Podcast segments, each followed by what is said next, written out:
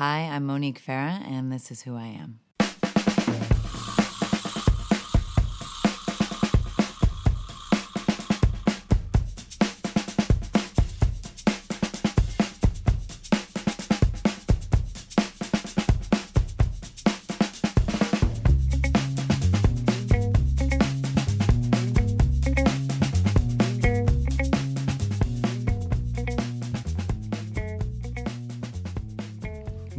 Thank you for joining me in the garage. Thanks for having me. Yeah, I haven't seen you for a while, but um, I was thinking about this. I think I met you like 10 years ago. Yeah, I think I was playing dead body parts on CSI. Yeah, Eventually, I, I came to life. yeah. and I would often put foam on your feet Yeah, when you were alive. I'm Not a loud walker. Yeah. Well, It's all in the hips. they, will- they, they will, yeah, yeah. so, how are you and what have you been up to? Um, you know, life is interesting. I've been doing my vodka stuff. So I'm a vodka expert, which means I give tastings, I teach lessons, and I can drink a lot of vodka and still be able to hang the next day. so I've been working on that. Um, I started infusing my own stuff and just that and shooting a documentary for the past four years plus. Okay. Cool. We'll go back to that stuff. Yeah. Um, let's start at the beginning. Where did you grow up? Did you grow up in California? or- Oh, okay. So I grew up in the middle of a very large, very female, very Middle Eastern Catholic family. So obviously, when it comes to sex, I'm really fucked up. Let's be let's be real. What that does to a person. Um, but I, I every day there's like 15 people in my parents' house, and that still is where I reside in the pool house right now. Nice. That's at 36. It's really good for my dating life, guys. Let me tell you. when you bring somebody home and your parents are in their pajamas watching SVU, it just puts like a damper on the rest of the No, date. Doesn't Yeah. lift it up. Doesn't help that situation at all. Uh, but that's what happens when you uh, give your life to the film industry. You have to make certain sacrifices to get your projects made, is what I'm starting to find out. So, yeah Did you always want to be in film? since I was about four years old, I've like very clearly remember practicing my Oscar speeches because I knew I wanted to make films mm. always. What did you win for? Would I at the time? I don't. I, I think when you're a kid, you don't know the difference between a camera person and a director. So I thought they were the same thing. So I was like one for best camera woman. Mm. But at the time, I didn't realize that what I really wanted to do was direct. Mm-hmm. So that's yeah. So I took every shitty job in the industry to get there. Hmm. but you know, it's been it's always a challenge. Like you, I've done everything from B camera operator for the Speed Network to, as you know, just doing like background and stand-in work. And if you really believe in yourself, that's what you do. Mm-hmm. That's sort of what I found out. Yeah, it's um, a lot of people do. Uh, a lot of people do background for life, and there's a, a lot of people who do background because good health insurance. Good health insurance, yeah, yeah, which is incredibly important in this country and this And industry. this industry, definitely in this country, let's be real. Yeah. Uh, we're, we're all wondering what's going to happen next. I think when you put yourself in a place where you want to be, regardless of the level that you're at, because obviously, like, I don't, people listening to this may not know, but the background world, you're kind of like, not the cockroaches of the set, but we've been called that before.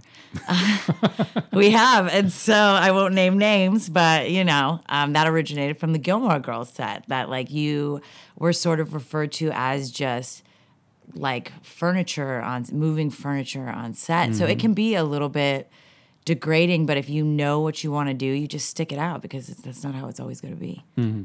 And you get to see everybody from the ground up how they really act, and it's it's interesting. It's like being in film school. At least that's how I feel, like graduate film school. There's um, you you can get into that world and get onto like a, a long running show, and it can become pretty much a full time Yeah. job, right? which can kind of be a handicap because if you're really pursuing your own projects and you're there 12 hours a day, as you know, um, there is no time to do anything else. Like, how much time do you have during shows to be with your kids? Let's be Yeah. real. so it's like um, if you're if not working night shoots Saturday morning, maybe, and Sunday, and then Yeah. you're back at it. Yeah, yeah. It's often you're getting up at five to go to work, To and then that. you're getting back uh, after. I mean, you're wrapping at eight, nine o'clock, so you, you're doing five till nine. And if you have amazingly talented ears like Jamie, you never have time off. no, thank you.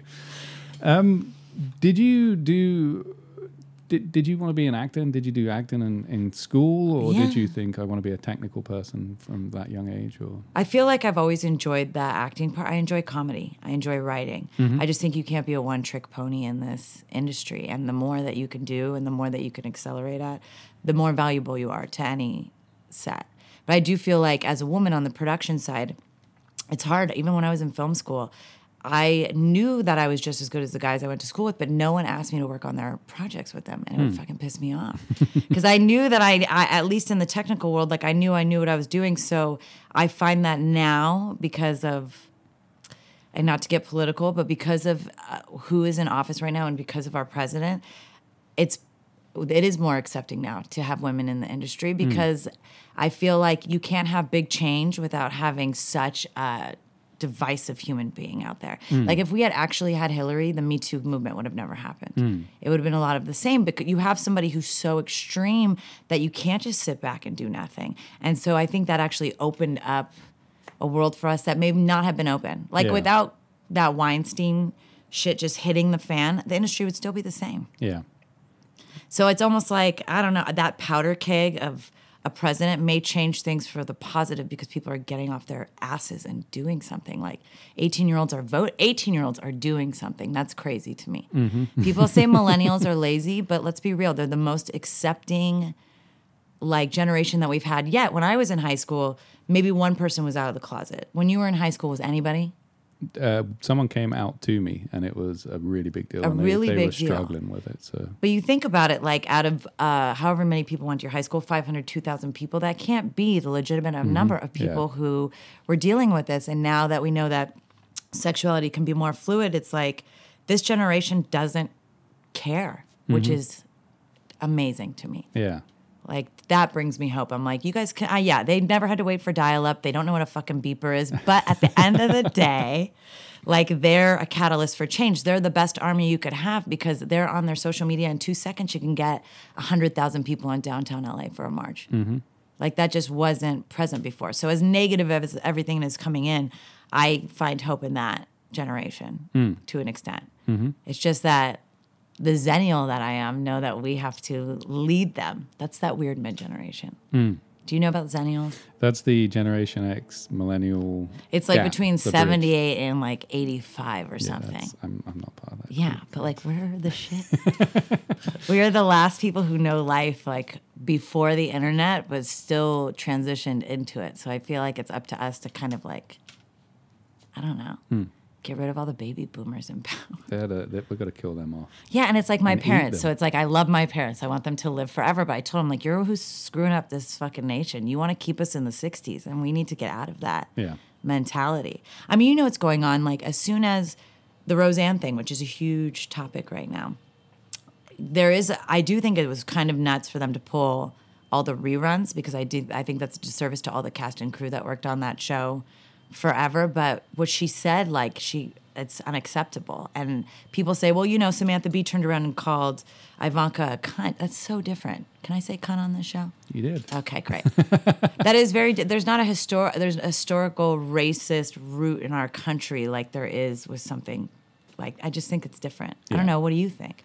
Um, I agree. I mean, I think Samantha Bee was playing to her audience a little bit, and um, and it was a quick, easy gag. Yeah. and it made you it's know it's crass. Let's be real. it's crass, but Yeah. it was it was probably. I mean, it gave fuel to a bunch of people who really don't understand minutia that are very Yeah, black that- and white, and everything is like it's this or this, which is the problem. Which is that all of this stuff is like the Roseanne stuff is a history of racially charged language Yeah. and her punching down. And she even said she made a comment about how like comedy is finding the the most famous person in the room and not attacking them. And it's like no, comedy is you, you never punch down. That's the the rule of comedy yeah. is never. And that's where I think a lot of the right has a as a problem. They can't see. They see these kind of crass, loudmouth, left-leaning comedians, Which is think, oh, crazy because look who's president. Yeah. When you're talking about crass, Yeah. loudmouth, yeah, it's just. I mean, I get. I just. I think there's a lot of hypocrisy in that situation because I feel it reminds me. Okay, I'm going to offend a lot of people by saying this. Is that okay? Sure. Okay, so it reminds me of that stage. Do you know how Scientologists become Scientologists? There's like a whole Uh, level. no. Okay, so there's a whole level of becoming a Scientologist where you invest a certain amount of money. And I've been watching way too many Scientology shows. But at a certain point, they take you in a room with the book and they tell you exactly what Scientology is all about, mm-hmm. which I don't know the specific details. I know there's like volcanoes and aliens and stuff like that, but you believe whatever you believe. But for a lot of Scientologists who hit that stage, they have said in a lot of interviews, they read the book and they realize, I don't believe in this, but I'm $200,000 invested. Mm-hmm. Like, I have to believe in it or I have to just admit that I was wrong. And I think Trump supporters are in that position Yeah. where the book is open and they see what they've really done, but it's like, do I want to have to hear that I was wrong for the next, Mm-hmm. you know, three years, or am I gonna just? I feel like it's that. Is that a terrible analogy? No, it's it's fine. Uh, it, it actually makes a lot of sense. I have a, a friend um, Sheila who who made a documentary that was about. Uh, it kind of touches on that cognitive dissonance that happens a lot of the time, and there's a theory that sh- that, that is mentioned. I can't remember the name of the, the documentary at all. I'm so sorry, but Oh, yeah. um, there's a, there's a theory that's like the pyramid theory, which is that when you have a divisive uh, theory that comes along and two people are either side of the pyramid, if they start to slide down, then they exponentially get further and further apart. Yeah. And the difficulty at that stage isn't talking to either of them about their theory about like why they went down the path. It's getting them to see that they've split so far and admitting that at some point they could have They could have figured that figured out. it out and gone together. And there is there's an admittance thing that, that that people have a lot of difficulty with. A lot of like you say, it's like, well, I was conned. Okay, I'll walk away. Which it or- happens. Yeah. Like I, one thing you learn about reality TV is once you get to the reunion show, if you apologize for what you've done, America forgives you. Yeah.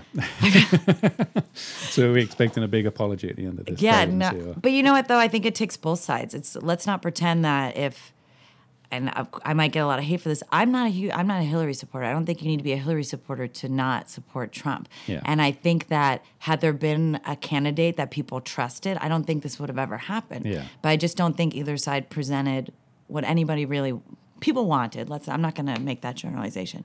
Me personally, I feel like I there wasn't a win. No. Yeah, the the problem. I mean, Hillary has a lot of problems. She's. Yeah. Yeah. Yeah, it's just like, but you know, she could talk to people on the phone. You know that there wouldn't be like five different presidents from other countries saying, I don't want to associate with this man or speak with Yeah. him. And you, I, you sure as hell, the Cleveland Cavaliers would go visit her at the White House. You wouldn't have that. What was the? I, I didn't even understand the the uh, Philadelphia Oh, what happened? fake um, fake party to prove that America is great by getting a bunch of people to dress up as Oh, wait. Eagles fans. Is that really? I don't even, I didn't Yeah. even know that that Oh, yeah. happened. I Yeah. missed that. It's just that's the thing. It's just I went on two bad dates thing. yesterday and You I did? missed exactly what happened in the the, world. time, Yeah, no, I mean, I split it up a day Okay. and a night. I don't have a lot of time.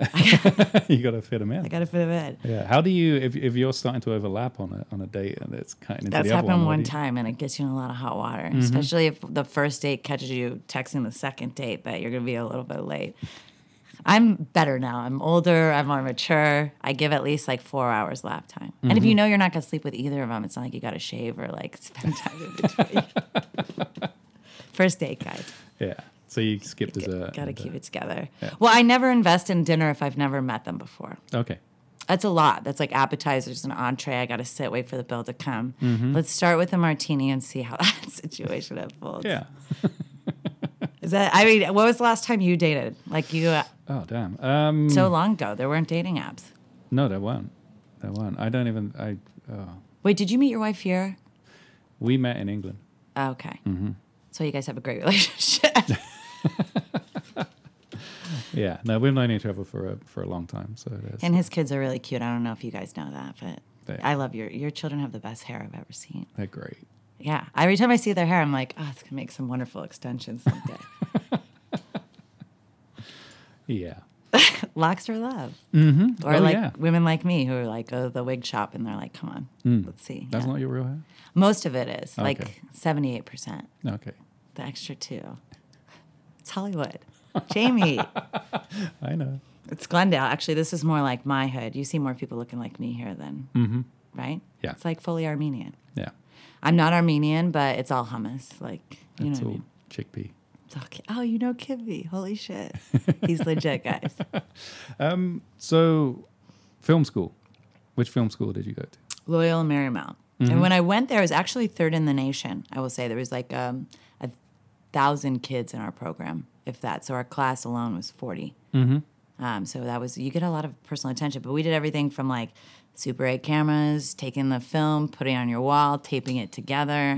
I really think that rudimentary stuff teaches you how to edit because you're like forced wa- to make smart shots knowing that they would cut together versus being able to go back and do dailies and like when you're doing things digital it's more expensive but i don't know it was interesting did you ever have to do that No, I did. Um, I, at one stage, I was going to teach um, an editing class at a, a school back in England, and Oh. so I learned a bunch of programs, and uh, but it was all are they all outdated now in that completely. I think one of them Doesn't collab- exist? Yeah, one of them was a. Um, I can't even remember what it was called, but yeah, it was it was there, and then like Avid was on the fence it for a little that. bit, and then Avid came back massively, and I think all the other small. well now adobe premiere is sort of the thing. the thing? yeah because now you rent the adobe suite basically for the month and it gives you like after effects and everything Oh, for like 50 bucks a month hmm but now you can like edit a movie on your phone Yeah. Which is like amazing because it gives a lot more filmmakers opportunity to do things and it also floods makes it harder. It's more competitive now i mm-hmm. think than it's ever been. Hmm. And to kind of like find a voice like i'm hoping that since there's not a lot of syrian and lebanese writers out there that i'll like corner the market but you know it's really not as easy as that sounds I, th- I thought like I had a niche situation going on, but you know it's rough, and you just have to keep pushing forward. Hmm. That's the one thing that I learned. I'm gonna be that old bitch with like a bunch of miniature poodles, still writing scripts, hoping somebody's gonna pick them up. Hmm. So, come find me. Um, with uh, you, so you have forty people in your class, and you said that like uh, what what was the, the format? You you made films and you crewed up amongst that forty people. well, once and you hit like that senior level, like you finally were, but every year you made a film, and it would be on a different. Like you had to start with uh you know, Super 16, and then you went to 16 or Super 8, then you went to 16 millimeter, and then finally, by the time you were a senior, you could shoot on 35. So, but at that point, 24 Progressive had come out, which like completely changed.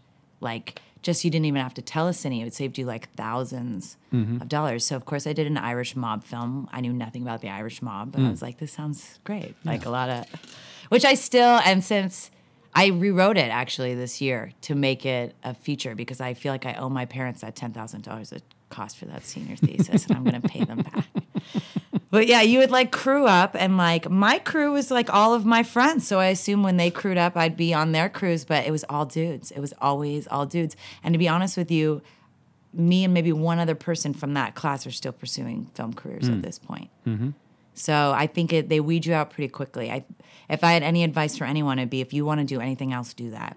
It's a terrible advice, but you know how it is. Like if you have other passions, you should pursue that because if this isn't what you dream and think and sleep and sweat about, then it's really not the right industry for Yeah. you because it will beat you the fuck up. Yeah, I, I, I've uh, talking to a lot of people, and one of the reasons I started doing this was that it seems that, especially uh, artistic endeavors, most people have to do something else to fund the passion that Yeah. they have for them, and it's very rare that someone can make a really good living. yeah, very uh, rare. Yeah, You're ta- I'm talking to one, and that's like, but it's yeah, it's one of those. Yeah, it's true, and you're obviously what your priorities are changed. So when you have a family, spending time with them is a lot more important sometimes than when you're 23 25 years old and you have all the time in the world to spend like 16 hours on set. I'm very selfish. I still want to give my time to that until you know but the one good thing about the industry is you do get a couple months hiatus. Like if mm-hmm. you work well you get a break. And i like not knowing where i'm going to be for other people. That would drive them fucking crazy. Mm-hmm. Yeah. could you do a nine to five cubicle experience? I've done it, and I really. Um, one of the things I used to do was take a lot of toilet breaks Yeah. and just sit in the toilet to And get just away. to get the yeah. hell away. Yeah, That's so funny. Um, I love that. That's amazing. but yeah, there's just, but you know what? I find everyone has their own individual happiness. Knowing where your paycheck is coming from obviously brings certain people, con- makes them content. I think not knowing, because I have a calling service. So there's something that happens when you're in the background stand in world where somebody books you and you never know till the night before where you're going, what you're going to play, how long you're going to be there for, and what studio you're going to. That would probably drive a lot of people nuts. So, mm. like, I'll probably be a Syrian refugee tomorrow, and I may be booked for a stormtrooper on Friday. So it just like all depends on what the casting company wants, and that kind of randomness, I think, f- makes me feel better. Mm. You've said before um, that you you basically like get put in the background of a lot of um, Middle Eastern stories. Yeah. and, and, and you play there. The Hollywood perception. Yeah. Let's be real. I mean, if you're not in a hijab, you're not Middle Eastern. Mm-hmm. Like I was actually, I remember it was like the day before we were shooting American Sniper, and they had this trailer where a woman goes out with her son. And she has, he has a bomb strapped to him, I think, or she has a bomb strapped to her, and they're deciding whether they kill the kid or not. Hmm. And I had that part up until the day before, and they took a picture of me in a burqa, and they said, "You don't look Middle Eastern enough." Now I'm 100% Lebanese and Syrian, but they wanted someone shorter and darker and like in their mind like almost dirtier looking but it's hmm. like that's not everybody in the middle east and i can speak being syrian having a full syrian family i know the perception is off so i'm happy for the work let's be real since 9-11 i've worked a lot but it's not i'm not playing a middle eastern doctor i'm playing like somebody running for my life or somebody in a bazaar somewhere hmm. which I mean is fine for now. I would like to change that perception, hmm. you know, in that regard. Hmm. Do you think? Why do you think that perception is so deeply ingrained? I mean, it, it, in my mind, in film, you've it, it, there's like the progression for Middle Eastern characters Yeah. has basically gone from like Omar Sharif and Lawrence Arabia To- to post 9/11. Yeah, well, it's 9 11, you know, and I think it is really easy to believe that an entire culture is a certain way if you want to rally around it and get into a war. Mm-hmm. And so it's not like the media is trying to portray. I mean, if you've been to Lebanon or Beirut, it was called the Paris of the Middle East for a reason. There are billion dollar buildings on the water, there are designers everywhere. It's absolutely beautiful. Like the nightclubs there make Vegas look like a joke. And there's women in short, tight dresses walking around. There's a huge Christian population, but that will never be exposed, I don't think. You're just always going to assume that, you know, everybody's in a burqa. Mm-hmm. I just, there's a huge Catholic population. The actually Melkite Catholic, which is where my family, I'm not religious, but I come from a Melkite Catholic family, is dates back to 1 AD. And so if you believe in the Bible, if that's what you subscribe to, you know Jesus wasn't walking through Rome. So obviously in the Middle East, there's going to be a huge contingency of people who believe that. For me, basing a whole religion, my whole spirituality off a book that was written after the fact is a little it's a little tough for me to swallow, but to each their own. Mm-hmm. Hmm. Sorry to seem like skeptical. It's just like Tupac was dancing on stage at Coachella as a freaking hologram a few years ago. Yeah. That was believable. So I, you, it's and it wasn't real. So to believe that a bunch of people wrote this shit after the fact, and this is what you're basing your entire spirit, it's like crazy to me. Yeah. Sorry. No, that's There's my. Catholic rant. But if you go to my parents' house, there's like literally a light up picture of Jesus that turns like 60 different colors that they commissioned in Mexico. So no less than four nativity scenes, guys. Mm-hmm. Yeah. Um. So an Irish gangster flick. Why? What was the? Why was the motivation behind Yeah, was that? that to get as far away from what you thought people were going to expect of you? Or? Yeah, probably. And also, I have like an affinity for some reason with organized crime. Like I, because here's the thing: is I think the plight of the soldier, the plight of like the gangster, the plight of uh, the cartel is all very similar. It comes from being displaced usually ethnically in a certain area and needing to sort of empower yourself. Mm-hmm. And once it turn once murder and greed come into it, you're changed as a person. You see the motivation change. So I always thought that was an interesting story to follow. But also I felt like people expected me obviously to make chick flicks. And I mm-hmm. think subconsciously I was like, I'm gonna make a dude's film. And now my writing is very different. Like mm. I I now am don't find a weakness in being feminine and acknowledging that. I'm not I wouldn't call myself girly, but I don't ignore the feminine anymore. I don't feel like that makes you a le- I don't think emotions make you lesser, and I think that's what was ingrained into me. If you're a girl and you cry, then you're weak. And now that I know, like if you don't cry, you get cancer. I think there's. Uh, I, I mean, that's such a. That's such a lazy way of, of uh, not, not you, No, but I know that- what you that- mean. Yeah. and and I think um, one thing that we've learned recently is that men are more emotionally volatile because they're so bad at dealing with it. so, Well, I think there's a cultural norm that you just shouldn't be able to express yourself. But why? But why? Hmm. I just feel like the more communication, the better. And I mean, at the end of the day, obviously, my shift in male and female views has changed since I was a child. But I definitely grew up in an environment where I didn't want to be thought of as lesser because I couldn't do something. So mm-hmm. maybe that's why I know how to shoot guns now. And maybe mm. that's why I drove an SUV for such a long time. Um, do you what what part of the filmmaking thing when you sit down and go, I, is is the writing the part that makes the film for you, or do you just roughly map out an idea and say, I'm going to make it when we actually get the camera going, or what what part do you do you feel is is is, is the most is the most. Uh, it always starts with music. I think for me, like being able to put on a pair of headphones and walking for six hours is the best way to write. I usually write from the end to the beginning, only because like I know how I want it to end, but I don't want you guys to know how it ends. So to me, it's like there's nothing worse than watching a trailer and knowing the entirety of the movie yeah to me. So I think that I and it's a very visual thing. I think since I was a child, I've always my thoughts have always been in edits. Does that sound weird? mm, no And so it's like even when I'm planning to do something, I plan it so visually that I'm such a camera person. You're such a sound person. When I have to do Pro Tools, I want to fucking kill myself. like I hate doing this. I have such a respect for people who do boom because I've had to do it for many people. I've worked on many projects and it is the most thankless job, but it's one of the most important aspects of the film is the sound because you can almost fudge visuals and call it a choice. You can't fuck with sound and we all know ADR does not sound as close to. I mean, do you feel like it does? Um, I, I'm a uh, very much a performance purist, and I I know that there are some actors that build their performance in ADR, um, and you see them on set making choices and working it out, um, but the sound quality, I it, it's not. Yeah, just- it's it's it's, and I mean it's not.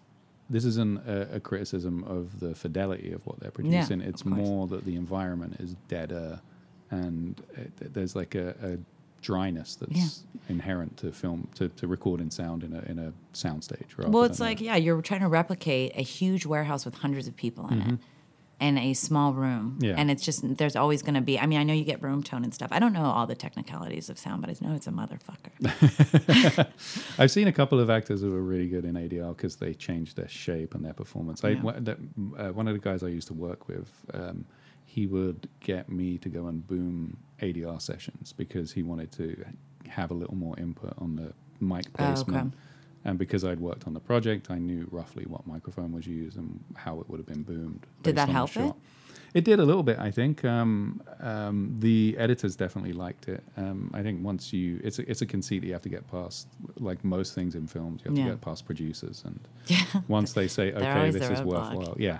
it's, like he can do pretty much anything to improve what's being made, but it's like the cost will always always be impair that. Yeah. And I think um, a lot of, well, I would tell a lot of aspiring directors, like, edit your ass off. Mm-hmm. Like, I think that's one of the most important things to know how to do prior to ever ste- stepping on set. Like, you need to know how shots sync up. You need to know, like, what you're supposed to get. Coverage. There's nothing worse than, you know, getting like a producer's friend as a director Mm-hmm. and they shoot for 14 hours a bunch of shit that they don't even fucking need. Yeah, they don't know how to block and they And don't yeah, know how to cut it in their head. And you're making everything a nightmare for everyone else. So I just feel like prepare, like be prepared, like going to set.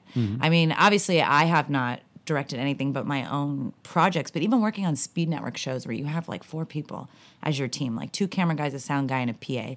That was my ass, like carrying everything and sending footage back. But like you learn, like you can only get a certain amount of shots, and you need to make them fluid, and you need to know how they're going to cut together and move on. So. um, what is the uh, documentary project that you're working on? Um, it's called The Missing Link, and I found a doctor named Svetlana Masgutova who has created this thing called MNRI, which is um, neurosensory motor reflex integration, which is a very long title, but basically it's reintegrating your reflexes. So it's a neurological treatment that only requires a table, a therapist, and a person. But I have seen children who have been blind since birth start to see after three days. A year later, have 75% of their vision restored. Their hmm. G tubes have come out. I've seen many people with cerebral palsy who are in wheelchairs now running and playing on sports teams. Hmm. It's anything neurological. So you're talking autism to Alzheimer's. Um, her and her son created this treatment, but unfortunately, while I was filming a year and a half into it, her son was murdered. And the circumstances are very suspect. Uh, they don't have much information. The police said they didn't know. much from the autopsy, but after working on CSI for 10 years, you know, Jamie, that an autopsy tells you a lot. And if somebody's jaw is dislocated, you can say that that's not a natural Mm-hmm. death if their body goes missing and it shows up in a park and they're fucked up. Mm-hmm. So there's a lot of holes in there. So now I'm just sort of trying to figure out where to go with this mm. situation next. I know that this is a treatment the world needs to see because I've seen kids with autism who are nonverbal, not able to speak, um, are now able to talk. I've seen kids who couldn't sit still are now in Carnegie Hall mm. speaking seven languages, playing the piano. So this is really like something that isn't using surgery or pills to progress children exponentially and adults. I mean, I, I just feel like it needs to be exposed. I'm just stuck now. Three three plus years. Like, do I end it now or do I pursue this murder? So I hope I see you again. Is that crazy? Is that a lot of information? Ah, it's a cra- I mean, it's a crazy story, but it's like, you know, like you said, it's three and a half years of, of work. I mean, this woman has been flying to disaster sites and working on children with PTSD since Chernobyl, um, which I think was either 84 or 86. 86. 86, yeah. And so, um, thank you. Same No. year as the Hand of God in uh, the World Cup. Oh, really? That's uh, I like how that's how you reference that Well, I. No. when I was in school, um, I got into an, a, a debate with a couple of friends that we were saying the most important thing that happened in 1986 was um, the Chernobyl disaster. Yeah. And someone said, no, it's the hand of God. It was the football. Everyone cares more about football. So we went to our history teacher and asked him, and he said, the hand of God. Holy shit. So I always believe remember. that though, actually. Mm-hmm. Yeah, I mean, and basic, I mean, you name it, the Orlando shooting, the floods, she's kind of developed this treatment over time. I've had it done on me, and this sounds really weird, but after the first treatment, I felt like I was on ecstasy for like two weeks, but without a weird come down or like Mm. Mm-hmm. Or a backache. or backache or lower serotonin. It was it's very strange. She can like touch your side and be like, "Oh, you have PTSD from when you're 12 years old." You're like, "I remember falling out of a tree at 12 years old, and I've been scarred ever since." It's very bizarre. It sounds like a lot of magic. It's not though. Your body can heal itself if given the opportunity. I mean, it's a very complex system of reflexes. So you have to think let's just say we'll take in uh, we'll take cerebral palsy for example. So if your brain is a computer, it's sending out different signals to different parts of your body. We'll call those the USB cords, going to the printer, going to the mouse. When one of those USB cords is tampered with, the, obviously the signals are not going correct. So let's say the printer doesn't go there your brain is still plugged into the wall at that point, but the signal's cut. That's sort of what happens when something happens to you neurologically. That error signal will keep coming up because the printer's working, it's just not going through. Your body is in fight or flight until you come out of that. So you'll see a lot of kids with like, um, what is it called when they're um, uh, fetal paralysis. Their body, they're literally these autistic children who are screaming are not screaming because they're misbehaved. Their body is going through this trauma consistently. It needs to come out of fight or flight mode, and this is what's happening. It's giving it the opportunity to reconnect, and so to see that, it's so crazy. How am I the only one who? Ha- is filming this shit. I feel like I now have this responsibility to expose it, at least before the pharmaceutical companies find out. How far is the range on this podcast? You'll be all right. Don't Yeah. worry. Uh, I hope. Um, so, documentary, and you've been doing a comedy show as well, or is yeah, that- I've done sex talks. I like storytelling. It's like a version of stand up. I think you should be doing this because I'd it gives you like a narrative. So it's not you're just standing up there telling jokes. There's a subject, and it's not. It doesn't always have to be funny. I just find that I had the most awkward childhood, so it just hmm. tends to be funny. Like I had corrective shoes and like braces for long and a neck gear and terrible hair, and I the ceramic flat iron hadn't been created or laser hair removal. So it's like times were rough in the 90s. Mm-hmm. Ethnic wasn't in. Either was big asses. It was mm. all about the boobs. So I was not on the radar yet. But welcome to JLo and Kim Kardashian. Like, I'm here, guys. yeah, Yeah. Ethnicity finally came in, Jamie. It took a long time. yeah. Growing up in Southern California, like, it's just, it was always the blondes with the big mm-hmm. boobs. And I'm just not there. Mm. Is um, what was the, the makeup of your family? You said you had a big family. Like, uh, how many Mostly- brothers and sisters? Or I, well, there's four of us, um, but my mother has two other sisters, and my grandma has like seven sisters. So it's very much like a female. So I think that always helped me be like, oh, women are fucking strong. Like my grandmother came here. This is kind of a crazy story, but she came here at 18, and her husband, think, was 60. Like my grandpa now would be 120 if he was still alive. Like hmm. my actual grandfather, not my great grandfather. But he died like very quickly, and she spoke no English, and she had three girls to take care of, and was in a country that was not. I mean, if you travel anywhere in Europe you go to the airports, there's going to be six or seven different languages present. If you drop in the middle of the Midwest, even now, and you don't speak English, you're fucked. Like there is no way to navigate. So I can't imagine then. And she just kind of was like, I'm not going back to Lebanon and just made it happen. Got like two different factory jobs, ended up becoming the foreman for the uh, workers' rights at that time. And like she was a tough bitch. And that was my example. So I think even though her daughters have more of a nuclear life than she had. I think they they want that for their kids more than they realize that we've been given independence. We don't necessarily have to. Mm. It's like a weird construct to have like very strong women, but they also really want you to like mm-hmm. get married and just for their own sake. Mm-hmm. I'm the only one who doesn't have kids in my family. Hmm. And that's totally fine with me, guys. I have batteries and two dogs. I don't want to know how the dogs come into that, but um, They're like my kids. oh yes, okay, yes, that I, they makes don't a watch me. That's gross. Yeah. I'm in the other room. Guys, I'm not that gross. Um, vodka. Yeah. How did that come around?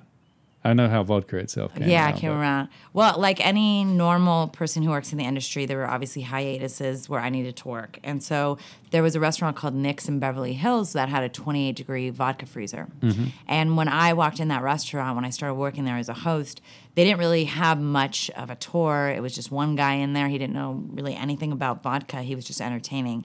And I knew that in- industry was starting to come into its own with mixology, but it was kind of untapped this like tasting aspect of it. And once i went in there and realized that at 28 degrees there's actually like very subtle flavor notes. There's finishes there's textures that aren't present when it's just room temperature. And this is my biggest advice.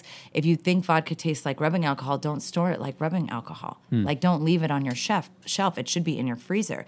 These vodkas are created in very cold countries and the whole purpose is they don't freeze when being transported. So i really think the distillers intend for it to be at a chilled temperature. And in that environment, you taste cocoa notes, you taste cinnamon notes. Sometimes they're peaty. Sometimes there was a rice vodka that used to dry out everything in your mouth like a sake. And after a while, I realized like, oh shit, like I can do something with this industry. Mm-hmm. And being a female, you, I don't think people expect you to have this kind of knowledge. They just want you to be in a cocktail dress serving them shots. Mm-hmm. But you know, it, we turned it into an experience, and then from then, I don't know, it became kind of a love for me. I maybe thought I was a vodka expert in college, but now I am a real one, hmm. guys. so I don't. It's an interesting industry, you know. It's I wouldn't call like film will always be my number one, but vodka is just like I don't, a dirty martini with a splash of Tabasco is like a thing of beauty. Have you ever had one? Oh, dude. I haven't with Tabasco. Yeah, just a tiny little it cuts that salt in half, and it's sort of that nice little heat on the back is so wonderful. It's like a good scotch at the. Is end it of the just night. straight straight vodka? You don't even put the vermouth in? No, I think that the vermouth is such an outdated thing. Nobody uses it. Mm-hmm. Um, vodka martini now is just a straight vodka. But if you get a potato based, if you're doing something savory, potato tends to be grainier, so it actually elongates that salty finish. Hmm. What your vodka is made fo- from actually changes the course of your drink. So if you're someone who likes a fruit based cocktail, you should go with wheat. It's super clean. It's a little bit bitey, but it doesn't change the flavor of fruit. But if you're someone who likes a little saltier, a little dirtier, you want a little bit more texture in that, you want to go potato, a little go a little grainier. Hmm. Is that too much? And if you're a scotch or you're a whiskey drinker, go for a rye based vodka. It'll be more complex. It transitions from earthy to sweet. You wouldn't think this, but if you really try it at the right temperature, it's so good. you can tell I love vodka. Yeah. And I'm a lightweight, guys. Like I smoke more weed than I would ever drink vodka, but I do appreciate it. Um, what is your your process for creating? You said you like to walk around listening to music, and then the actual sitting down and doing the the writing side of it. What do you do? You just smoke a joint or drink some well, of vodka and go for it? I don't think you've ever seen me not high, Jamie. To be honest with you, um, is that weird? That's No. I'm not a chill person though, and I think people think that because I'm high all the time. I'm actually kind of insane. Um, just so you know, I'd be like bouncing off these walls right now. Uh, I think that what people get tripped up writing is they think about the process from beginning to end. But I think if you write scene by scene, it slowly becomes a puzzle that finds its way in. And I think also urgency. People want to finish it quick. I'm I've been writing this pilot now for five or six years, and finally. Now at this stage, 725 drafts in, I'm like, oh shit, I finally got it. Even though I may have thought I got it 45 drafts ago. It's you have to almost humble yourself. If six people give you the same opinion, maybe think about mm-hmm. that. But there's also a line of, you know, if it's really create, if it's in your heart. I know people have taken 10 years to get a project to go through, and they really stuck with it. I mean, mm-hmm. look at Deadpool. How long did that take? They said like roughly 10 years, Yeah. right? To sort of, and if he had given up at any point, I mean, it changed the way. And obviously, you know about this more than I do. The superhero movie is made now. Now it can be more graphic. Now it can mm-hmm. be edgier. I feel like right as Suicide Squad's like was so shitty. Um, Deadpool came up. It was so bad. Yeah, it was uh, that, that one definitely had a feeling of like being made by committee and remade. I think it's less made by committee and it's more the remade by committee with the Yeah, didn't the they DC. reshoot it though They to did a make lot it of edgier? reshoots. They did a lot of um, the the music was all tacked on to make it seem more like a little Like a music video, vignettes, yeah. and it's I don't think that's what um, David Ayers was intending at all. Um, I miss music videos. That was yeah. like the first. Uh, to me, that was like my first kind of way into filmmaking because it was such a short way to show a story, and I think that's where music comes in. Is like it's so inspirational in Mm-hmm. that way, and I miss that art of like. Remember when MTV showed music videos? Mm. Like you waited for them. They were amazing. yeah. I even like the Backstreet Boys stuff. I, re- I remember before MTV when you they would especially like a Madonna video would Oh, yeah. aired. Wasn't video or TV killed the radio star? The Video first killed music. the radio star yeah, was the first right, guys. yeah. Okay, Mhm. so I didn't listen to any '80s music. I was in the car with my mom, so I have a vast knowledge of '60s music, Hmm. and then I woke up in the '90s. Mm-hmm. So anything '80s, You- It's good I just that you glossed. it. I mean, I didn't particularly like it. I I, did- I was- went backwards. I, Did you? Yeah. I just feel like the '60s just. Oh man, that shit is good. I went to a Smokey Robbins Robinson concert last year. It's one of the best concerts I think I've ever been to. Is that terrifying? Mm-hmm. No, it's just that living writer. room experience with him, and you're like, he wrote so many amazing Mm-hmm. songs. Shop around. I think I actually died, OD'd in the 70s and came back in the 80s. Like, I definitely think one of my past lives were in the Mm-hmm. 60s. Hmm. I actually think I might have, this sounds really weird. I, and this is just honestly the truth. I, I, I think I was a black woman in the 40s. Like, I think that's when I was born. Cause like for some reason, and I, I I know that sounds really weird, but have you ever had like sense memory from things you haven't experienced? Um, I don't know. I I um I have a Like, what is your take on past lives? I I'm sure that it could happen. I'm sure um, reincarnation is possible. I know that I I'm completely open. I'm very you know, Well, look at your son, dude. Mm-hmm. He is like an old soul versus like you'll meet a 55 year old. You're all, you just came to this earth. Like, how are you even functioning right now at 55? Yeah. I, I feel like you can tell, I don't know. That's just my own. Yeah, I, I the big problem I have is that I had a drinking problem when I was a teenager, so I kind of have a big gap in Gap in memory. that. So I'm not sure if stuff I'm mem- remembering is actually It's my like in that- memories or not. so Like if that trauma you experienced or not. Yeah. Well, how long were, you drinking for, would you say? in I started drinking when I was about eight or nine, maybe twelve, seriously, and then up until about heavily until about twenty five. So. Now, do you? I honestly think that because the alcohol rules in Europe are more lenient, that kids don't binge as much. But I think alcoholism is just an individual situation. Hmm. Because I'm, I I do think that being 21 and being legally allowed to drink here just seems late. Like that person can go fight in a war, they can own a gun, but mm-hmm. they can't have a beer. It just seems like you're the scope of what responsibility you think they can have. But in Europe, you can have wine pretty early, right? Yeah, I think in England or in Britain there are restrictions on the hours that you can drink, which makes for a binge culture. Uh, a lot of people, the, the cutoff is eleven o'clock, and this is. Um, Oh, really? And and I don't know if this is true or not. I was told that the reason was that during the First World War, too many people were coming to work to the munitions factories drunk.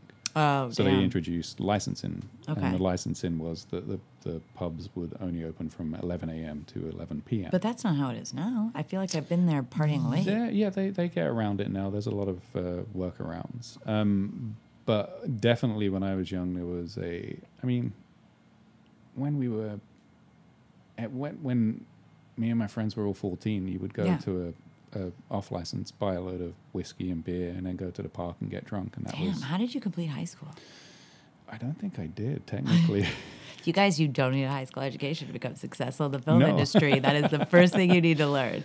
Yeah. Actually, your film degree does nothing for you, yeah. except for maybe get you an internship. But really, it's like what you do. I think what happens, everyone that I've met in the film industry that has a film degree is either an electrician Mm-hmm. or an office PA. Yeah. And that's about as far as And a stand-in. Yeah, Don't forget who you're looking at. Yay, LMU, $150,000 later. I always tell my mom, I'm like, as I'm wearing my hijab, like, I'm sorry you paid for college. I will say though, I will give Shonda Rhimes actually a shout out because I was a White House staffer as a Middle Eastern Muslim woman, mm-hmm. and that was one of the first shows where they professionally showed you in that environment consistently, and there was never a separation between you and other people. Mm-hmm. And I also realized that once Trump got elected, people were so much nicer to me when I was walking around the um, lot in mm-hmm. a full hijab because they felt bad for me. Yeah. And I, I like wanted. It's like people act. People were more proper around me. Actually, like some people told me they wouldn't cuss around me because they thought that I was Muslim, which was so weird because I was just in the wardrobe line with them in like literally a tank top and shorts. Mm-hmm. I don't know what they thought was happening, but I will say there is like I, I would expect more hate because of what's happening, but. There wasn't. It was actually more of an extension of like, I'm sorry, but we're also in LA. Yeah. I don't know if I was in the South and doing that. That would It be may be different, but I, I've found, um, you know, I think ra- that the racism, there's um, the obvious, overt, Yeah. mean, nasty, just angry racism. And I would like to think of myself as being very progressive. Yeah. but I feel like I have to be to make up for The extra racist. Yeah, so, which I think Yeah. is racism in another way. It's like I, I, you know, if I ever see It's a like, black yeah. person here, I'm always like, oh, I have to, you know, I want them to know that I'm not scared or afraid. So I'm going to smile and say, hey, how you doing? Yeah. It's like, and so it's an what are you doing? overcompensation Yeah. in that regard. I would say that your version of racism, though, is always tenfold better than the other version. I hope so. I just, I think that there's somewhere in the South, they're still fighting the fucking Civil War. And it's like, mm-hmm. come on, guys. Like, and I think there is a truth that to the extent that, like, people and uh, are feeling like the white culture is getting marginalized, but I feel like that's not true. There's room enough for everybody in Yeah. this situation. I think that's the, the crazy thing for me with that. And I mean, I'm I'm like a white straight male. I'm like I could be the worst person in the world. I mean, it's that I, he is all- English, guys. Yeah, Yeah, it- no, just. it's just a couple of choices, and I could be terrible. But, Yeah. um, but anyone could be terrible though. There's trash in every culture. yeah, exactly. I think that the, the the weirdest thing for me is that every other culture in the world that comes to America integrates and mm, and fits in and makes do. You know, Yeah. they they maintain a lot of their um, uh, hereditary, uh, Yeah. not hereditary, but like the the uh, traditions and Yeah, there'll be cultural areas yeah, of like you said about the, the the light up Jesus and Yeah. the, uh, all that. So and you know you go to anyone's family in their, their their home, and they they have it as like this is our family, this is where we all live, and this is where we be Yeah. us. Then they go out and they integrate and fit in and do what they need to do to survive. White people are fucking awful at that.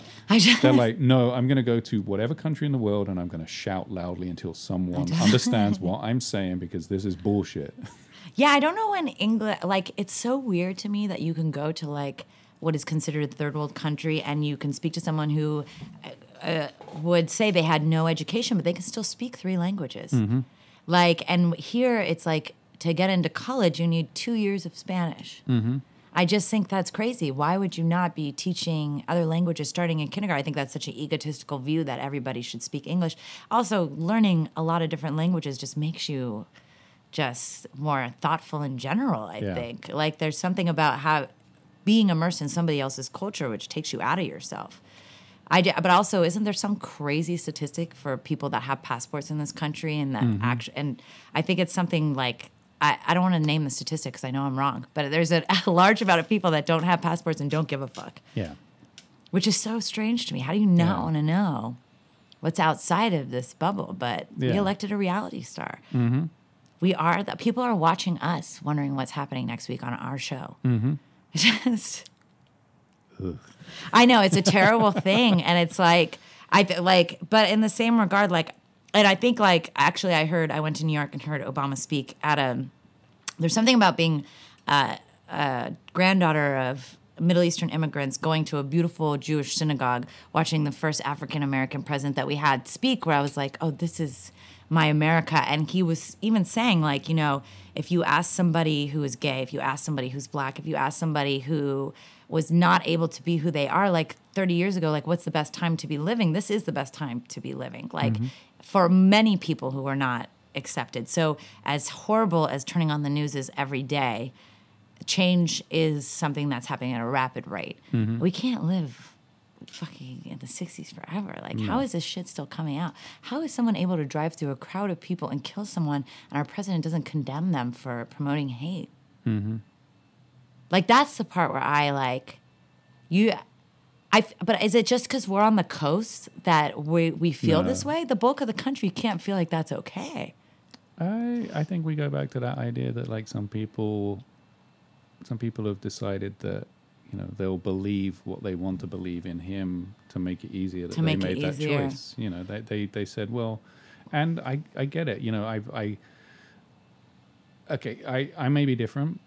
I've always hated the person Yeah. that he is. I, I when he was doing reality TV, when he He was, was just a, he was an obnoxious prick, and I always thought, Yeah. God, this guy is like the worst thing, and uh, he, he represents the worst aspects of America, which is greed and just just being loud and rude and obnoxious and sexist.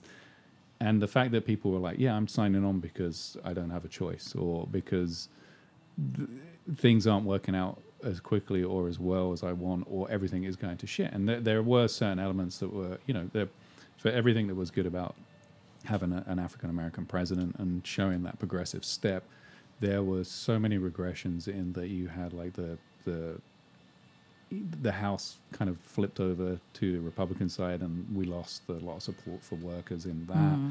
So job insecurity is is terrible right Terrible, now.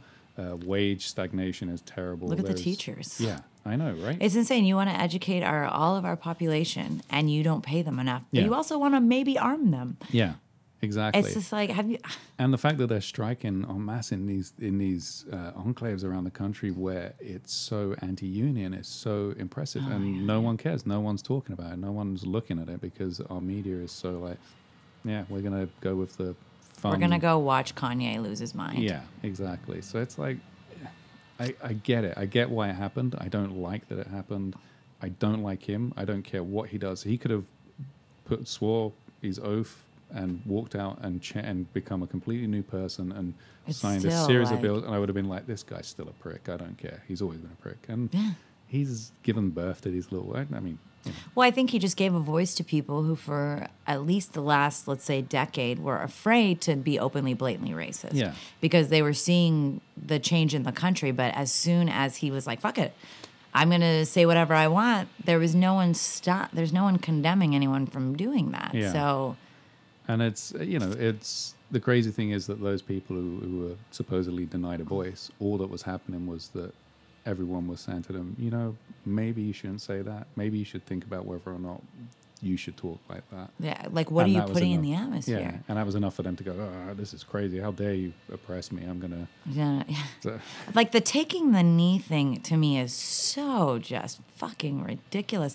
How would you not let someone have the right to do that? You're out on a stage shouting and twittering everything you fucking believe and mm-hmm. want, but they can't, like in a very peaceful way, protest police brutality. I mm-hmm. just feel because if they if we said it was okay, then we had to acknowledge the fact there was police brutality. Yeah. And I think that's what that came down to. there's a lot of issues. I mean, that's another thing with with the gun violence issue is that to really address the problem with guns in this country, you have to look at police violence with guns as well, and that's something which I think a lot of people aren't ready to to, to deal with that yeah. situation.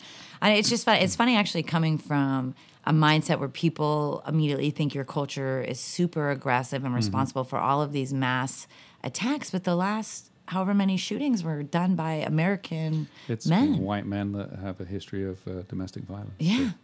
It's just, and the one thing I think that people aren't really looking into, which you, I mean, people will take this how they want, is that with a lot of these mass shootings, a lot of these people are on mixed antidepressants. Mm-hmm. And when you're on a chemical level taking a lot of different drugs, it does fuck with you. Mm-hmm. And I'm not saying that that makes you violent, but there's a lot of brain your brain really is a sensitive thing. I know people stories of people who've gotten in car accidents and were very docile human beings prior and went on a fucking killing spree afterwards. Mm-hmm. It's not they're not bad people but when there's a chemical imbalance how do you deal with it? And a lot of these drugs their side effects are suicidal thoughts. Mm-hmm. So i just feel like we need to also like look at the human being who that person was what they were going through like how they got to the place that they're at. I just be people are afraid to examine that part. Yeah, and there's such a lack of basic social caring in this country at any level. There's no, there's nothing in place as a social safety net to help anyone. So it's very easy to go from that level of like, okay, I have a job, I have this, I have that, Yeah, like I- the, the depths of Yeah, and depression's rough, man. I mm. think it's a very human thing to go through. I think since it's taboo and people don't want to talk about it, but like you're not always going to be happy and there's going to be months where it's super fucking shitty and you have to kind of roll through that, but I understand it's debilitating. So it's a weird line cuz obviously if somebody is deep in it, you want them to have relief as soon as possible. And for some people prescription medication works in that way. Mm-hmm. But for others it just crosses those wires and mm. fuck. I mean, but that's like I said, everyone's going to have their opinion on this, and I'm, I'm probably going to strike a chord. A lot of people hate my view on medication, hmm. which is fine. That's why I make a documentary. that doesn't have anything to do with medication. Um, where can people find you, and do you want people to find you or follow you or, or look at what you're um, doing? If you try to add me on Facebook, you're getting the basic me, which is the me that you know my aunts and uncles see, which is not the fun version of me. Go to Instagram because they don't know how to use that yet. and don't judge me. I, um, I'm the Moe Farah, M O E F A R A H. I'm the slowest Mo Farah there is right now out in the world. You know Mo Farah. He's Yeah. amazing. Yeah. And he's so skinny. I love his legs. Uh, but I'm the Moe Farah with an E. So yeah. Yeah, no distance running. Yeah, no. I'm actually marathons. very slow. Yeah. I don't know why that happens. All the weed and vodka. That's probably what it is. I'm a decent golfer now. You are? Yeah. Oh, yeah. I saw the little video of you. See, I uh, think that's again like me naturally being competitive with men for the rest of my life. Mm-hmm. Like, if you're dating me, like, be prepared to play foosball, ping pong. Like, I fucking get really competitive. Thank you so much. Thank you for having me. That's it for the show. We'll be back in two weeks. You can find us online at whoiampodcast.com and contact us by email at whoiam at gmail.com or by phone at 818 308 4066. If you'd like to be a guest on the show, there is a submissions form on the site. We're also on iTunes where you can leave a rating if you feel inclined. Thank you for listening. I'm your host, Jamie Gamble, and this was This Is Who I Am.